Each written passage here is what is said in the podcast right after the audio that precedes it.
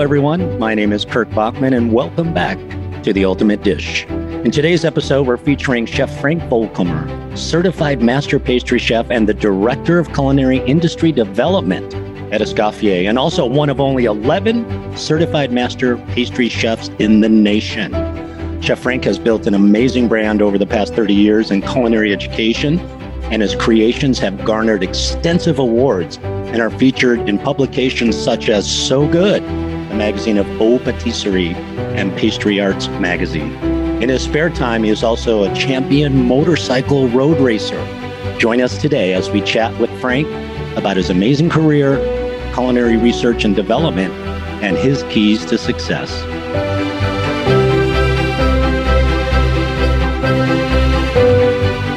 Good morning, Chef. How are you? Thanks Good so much morning, for Chef. being here. I'm Uh, so Thank you ex- for having me. You bet. I'm excited to see you. What What do you got going on behind you there? So beautiful. These are sugar shell pieces that I made in the last couple of years. The one over my shoulder on this side is all representative of food and culinary arts, cooking, some pulled sugar, blown sugar, pastillage, molded, and some hand formed stuff. And the one on this side is um, lily pad and floral theme that I did last spring. So gorgeous. Now, I think we all know what sugar is, but pastillage, did you say? Can you Right. help right. us with that? Pastillage is a dough made, made out of mostly sugar, a little bit of cornstarch, some gelatin, sometimes a little tiny bit of glucose to make it form more easily. You roll it out as thin as possible and then shape it, and uh, it dries. And it's a fantastic sugar medium for things like airbrushing and making structural items. It's pretty strong. It's a lot like plaster when it's dry. I love it. I love it. My eight year old Grayson, her nickname is Sugar. So she would be all over those for sure. Hey, we said competition at the onset, and I saw some stuff on Instagram. I'm going to embarrass you here a little bit, but motorcycle road racing. What? I, how did that happen? The picture I saw, I'm pretty sure your left knee was touching the ground. Are you going like 300 miles an hour or like what's, what's going on with this? So it's something that I've always been into motorcycles. Um, you know, at a really young age, my my dad took me to the racetrack, and I got to watch all of the great road racing heroes of that era. And I said someday I'd like to do that. It took me a long time to be able to do it, but during the season, I compete in a road racing series here in the Midwest, the CCS Midwest Championship Series. Got my start in New Hampshire in the New England CCS Series. Uh, I've been racing for, I think this is my third season. Last year, I was fortunate enough to clinch an amateur 500cc championship. And I'm going to try to repeat that here in the Midwest this year. I'm off to a good start. The results of the weekend were, were very good. I had seven races and seven wins. I'm really proud of that. The Michael Phelps of, uh, Yeah. of the culinary world, now in the racing world. It's so it's not a midlife crisis at all, right? This is, I mean, this is your lifelong passion. No, it's it's chronic. It's been a, it, It's- it's been motorcycles are very important to me and i get a lot of energy from doing things outside of cooking and pastry motorcycle riding motorcycle racing is one of those things that just gives me energy I love to- that energy. be, I- be I- creative and yeah and yeah, the, yeah. the competition is also really fierce and that motivates me a lot Is it something with chefs and speed? I've got a motorcycle too, but believe me, I'm never horizontal on it, right? I just putz around, but I've got friends, I've got chefs here at Escoffier that have fast cars and and they're really into it. Is is there a correlation between that excitement, that challenge that relates to the chef world as well? I would say that there is a correlation between the adrenaline you get racing motorcycles and a similar feeling when you're when you're working on the on the line and you've got Oh, a full board full of full of tickets, right? But I would say the the connection that I make with motorcycles and with racing in particular is the love for the technical aspects. So one of the reasons I love pastry is its perfect combination of science and technical skill and creativity. And you need a little bit of both. And motorcycle racing is very much the same. There's a dexterous component to it. Mm-hmm. Um, it, it has there is an art to making it happen sure. And, sure. and, and doing yeah. it uh, doing it fast, and then there's a lot of technical that I really I'm kind of a tech nerd when it comes to. Uh, it's all got to work, right? It's got to exactly. work that right. day and when you get on the track, right? When yeah. all those things come together, whether it's pastry or, or motorcycle racing, you have good results. I love it. So along those same lines, and we'll come back to racing, everything coming together at the perfect time. A lot of people don't know that the culinary world has an Olympics that occurs every four years and it takes place over in Europe. And you've been over there and you've won medals over there as well. Let's come back to the correlation, but can you tell our, our audience just a little bit more about that level of competition? Is that the, the highest level of competition in our field? I think so. The Culinary Olympics happens every four years, usually in, in Germany. And a few years back, I, I was fortunate enough to be part of a team that uh, that went. Uh, and as practice for the Olympics, we went to several other international competitions sure, to sure. work work out the program with the cold food and with the hot food competitions. And that preceded my master pastry chef certification exam. So I, I kind of used it as, as practice, both of my skills and improving my stamina in terms of working at that level uh, for long periods of time. And I think that competition represents the best opportunity to push yourself in, in whatever your vocation or profession is. Because when you're practicing with that much intention and you're you're analyzing the, the details and being a critical thinker about your performance, you're open to improvements or to constructive criticism and you try to do it better every time. So there's a direct correlation between improving your professional skills and competition based on how you prepare for it. I love some of these key words for our audience pushing yourself, critical thinking, intention, obviously before you got to that level i mean you've got to be by the way your last name in german means perfection. So so lots of perfection going on here both on the track and in the kitchen right? Or intention. Far from perfection but I, I strive to get as close as possible i absolutely love it so let's back up a few years and talk about obviously out of passion for the track and motorcycles and and i totally totally get that when did this passion for the pastry arts, I mean, to get to the top of your craft, did it start out in the cuisine kitchen or your grandma's kitchen? Or tell us a little bit about how you got to where you are. Interestingly enough, motorcycles may have been somewhat responsible for my entry into the of course culinary profession. I was racing motocross and endurance dirt racing at an early age, and at some point it started to get expensive. My dad said, I think you're going to need to get a job, chief. So I, I, knocked on the door of one of my local restaurant establishments, knocked on the back door and asked if, if I could have a job. And the gentleman that answered the door tossed an apron at me and said, You start today. And so I started as a dishwasher in a kitchen and worked my way from dishwasher to prep cook. And over the next couple of years, uh, from prep cook to uh, eventually sous chef and in my early 20s, I think I was 20, 20 or 21 years old, I got to an executive chef level in what I considered to be a, a really nice establishment. I was always interested in pastry for the reasons I mentioned earlier, you know, the science and the, the technique and the artistic expression that was available to me through that medium. And I used to keep more than one job. And my full time job was as a as a chef, and my part time job was as a pastry cook, assistant baker. I would go to restaurants early in the morning, make their desserts, and then rush over to my real job and start getting set up for service. I did that for a few years.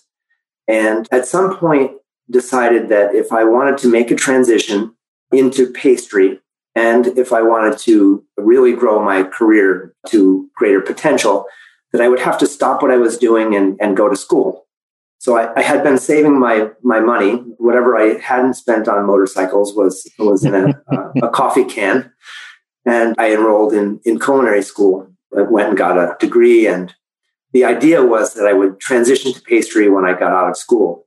And the reality is, I went back into kitchens and also working in, in a pastry role.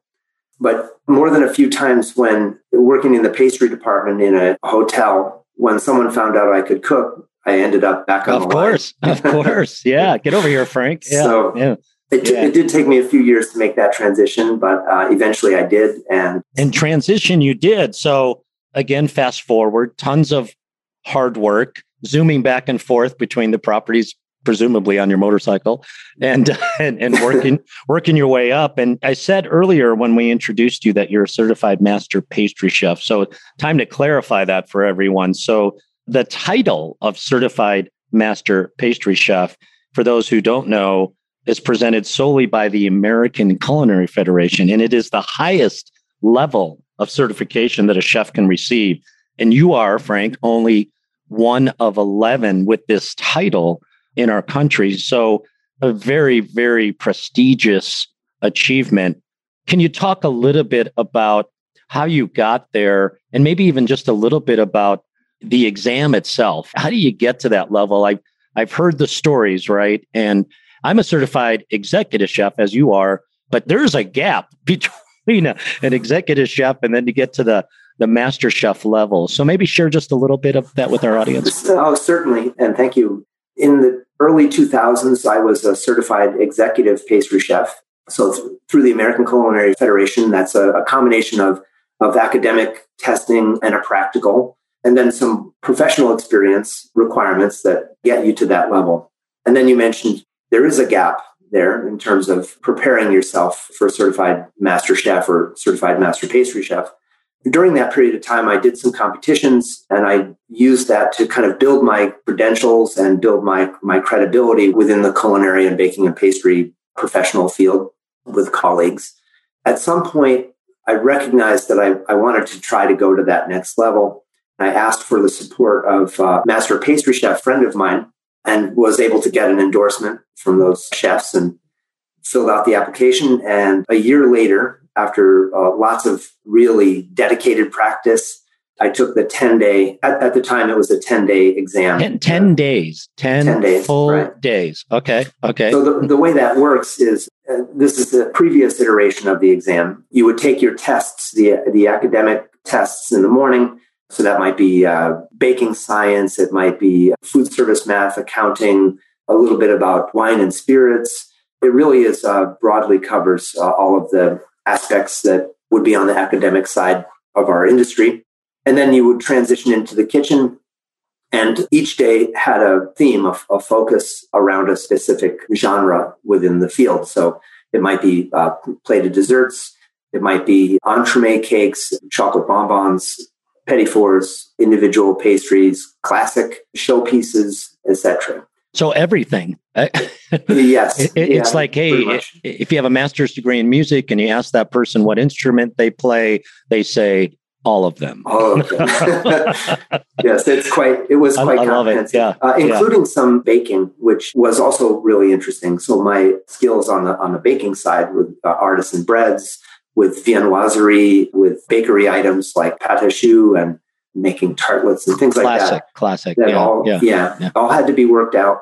I practiced a lot before the before the exam, and I wrote a, a book for myself to follow along during that exam time that had all of the recipes, the mise en place, and a timeline by the minute that I needed to follow in order to make it on time every day for for each of the requirements. And it was really pretty tight to make it through each of those segments. And you want to use all of the time available to you and go to the master chef level delivery. It's not a competition.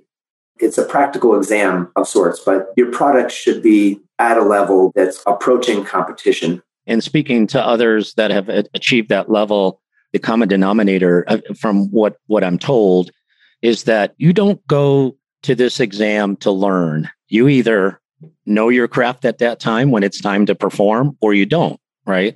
I would say that the aspect of it that was most critical was having having enough experience to address challenges that occurred that occur during yeah. that time, right? So, sure, sure. so I had this really specific timeline, But if something happened and maybe the oven didn't come up to temperature or it was a little too warm in the kitchen for chocolate, how do you react? How do you how yeah. do you deal with yeah. that? And so yeah. that that was a key learning for me in terms of how to how to manage a crisis. So do you become in many ways in France when a chef rises to that level, they no longer compete. They mentor, they coach, they teach. Is it the same with the American Culinary Federation level, or are you still competing? No, I, I think that it's it's individual. I'm not opposed to competing. I'm a very competitive person, and and uh, obviously, you know, you know uh, it's just on, on, on on two wheels going, you know, 175 miles an hour now, right? uh, I, think, I, I think that competition and certification both represent opportunities to really push yourself outside of your comfort zone and learn a lot. I'm what I consider a lifelong learner. And the way to do that is to be mentally flexible and present yourself with opportunities to, to grow and learn and not be okay with status quo. And you've never been, as I look at your body of work, you're never, we're so happy that you're at Escoffier as well. So, this whole idea of teaching to the next level, to the next generation coming up, was something that was really interesting to you. And you taught at some very reputable culinary focused institutions over the years. And of course, now you're with, with Escoffier. What would you say are some of your key takeaways as an educator now? And you've recently achieved a master's degree in education as well.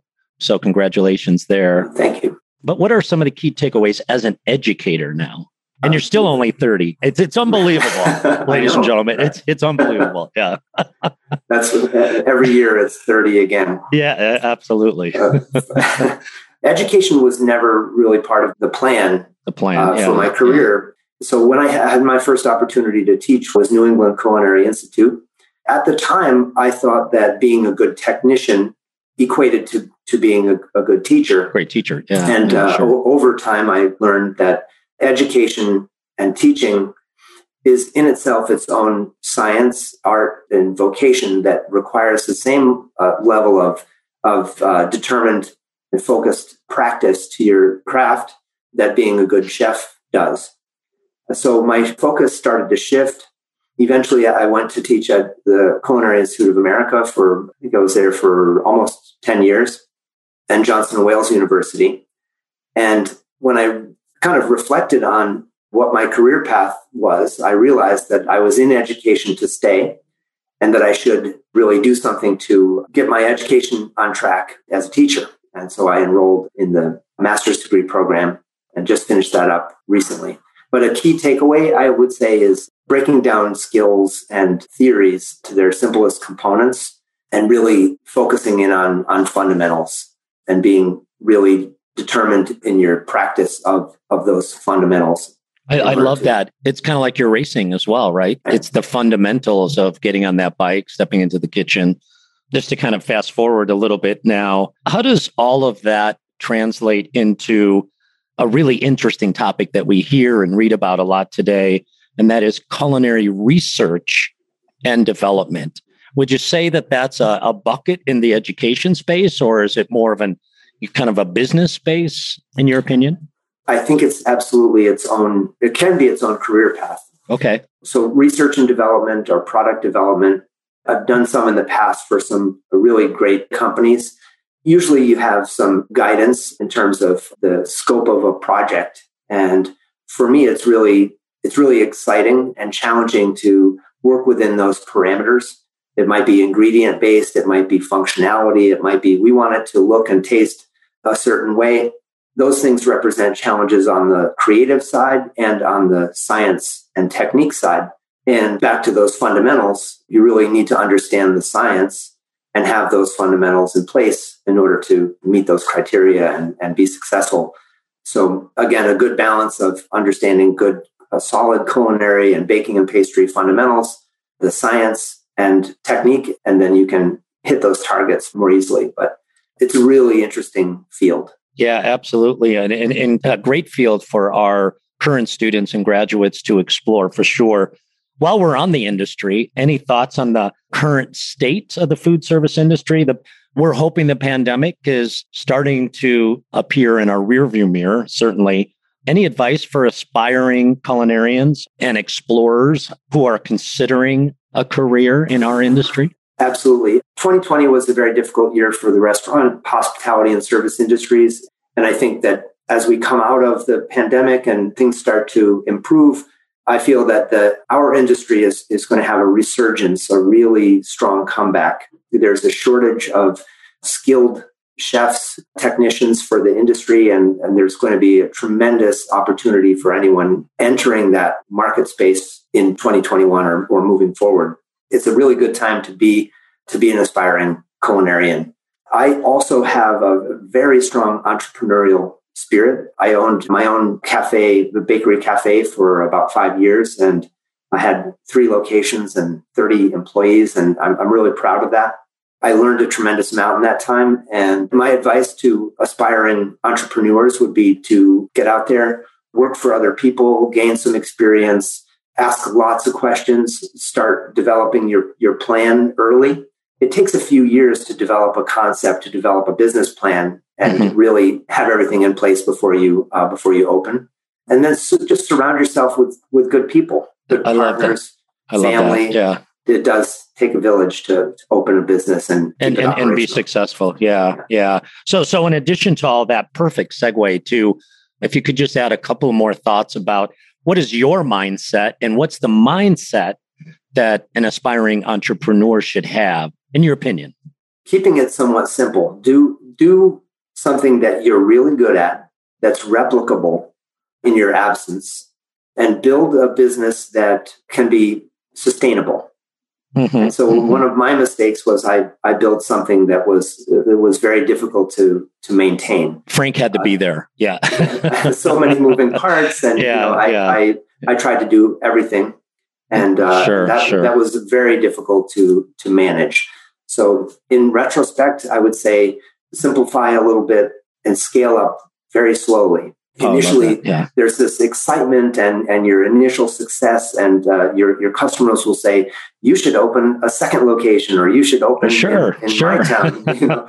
and uh, i did that i expanded very quickly and it became almost unmanageable so i would so, say start start slow build something that's sustainable and that you could replicate somewhere else when the time is right and you'll have a much greater percentage of success the simplicity advice is really, really important. I've read that screenplay writers also say the same thing. Keep it simple and yeah. keep it familiar. Work with yes. something that that you understand, right? right?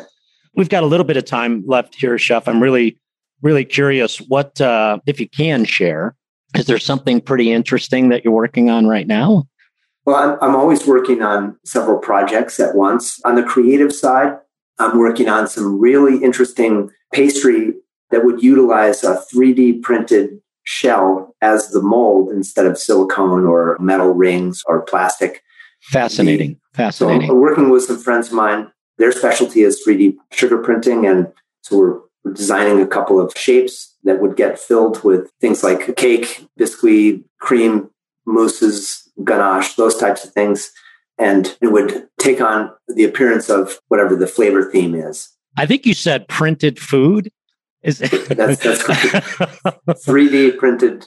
Unbelievable. Right. Unbelievable. And that's a creative project. Yeah, and, yeah. I'm always work, trying to improve. I'm an educator, so I'm always working on education projects to improve the way that educational delivery happens.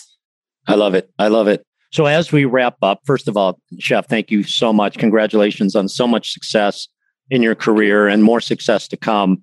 I think it would be real cool. The name of our podcast is The Ultimate Dish. So, I will say to you, Chef Frank, what is the ultimate dish? well, I'm going to give you two answers. Actually. Of course, you are. Uh, I, the, the, I need to give you the, the ultimate dish on the culinary and the ultimate dish on the, on, the, baking I, and pastry side. So, for the pastry side, it's a modernized version of carrot cake. It has been a recipe that that has won uh, some accolades for me in the past and gotten me noticed. And I would say that's my go-to. So I took the components of carrot cake, which everybody loves. The simple, simple, right? Really simple, yeah. right? Yeah. carrot sponge with the with the cream cheese icing, and I broke that down. Created a sponge that uses carrot puree as the liquid, so it's a nice bright orange color. Mm-hmm. It's really moist, and it has a nice carrot flavor, and then all the spices that you would associate with carrot cake. And the cream cheese icing that became like a fromage blanc, a kind of a cheese cream cheese mousse. It has a little tartness to it, a little lemon zest. When you build this uh, entremet or a cake, if you close your eyes and eat it, it's it's just like carrot cake, a little less sweet, but it has a completely different mouthfeel and flavor delivery. So I love it. Um, I love um, it. It's great to revisit the classics. Yeah, yeah. on yeah. the on the culinary side, I love my comfort food. Every Sunday, I make pasta at home that's my go-to for a recipe on on the weekends. Make a spinach pasta or mushroom pasta, maybe a plant-based filling to go inside there. And now that we can have guests over, I, I invite people and you know we make a thing out of shaping the pasta and cooking together. So it's a great combination of cooking and and social experience. Are your friends surprised when the master pastry chef rocks out the cuisine, the culinary side? Most people think of me as a pastry chef, and they're generally surprised when they find out I can cook. I love it. I absolutely love it. Chef, thank you so much for spending some time. I hope you'll come back. We'll get you in here. Maybe we'll talk more about that carrot cake. It's my kid's favorite, by the way. Yeah, I can share the recipe on our next visit. I love it. I love it. Best of luck always. And thank you again for being with us on The Ultimate Dish. Thank you.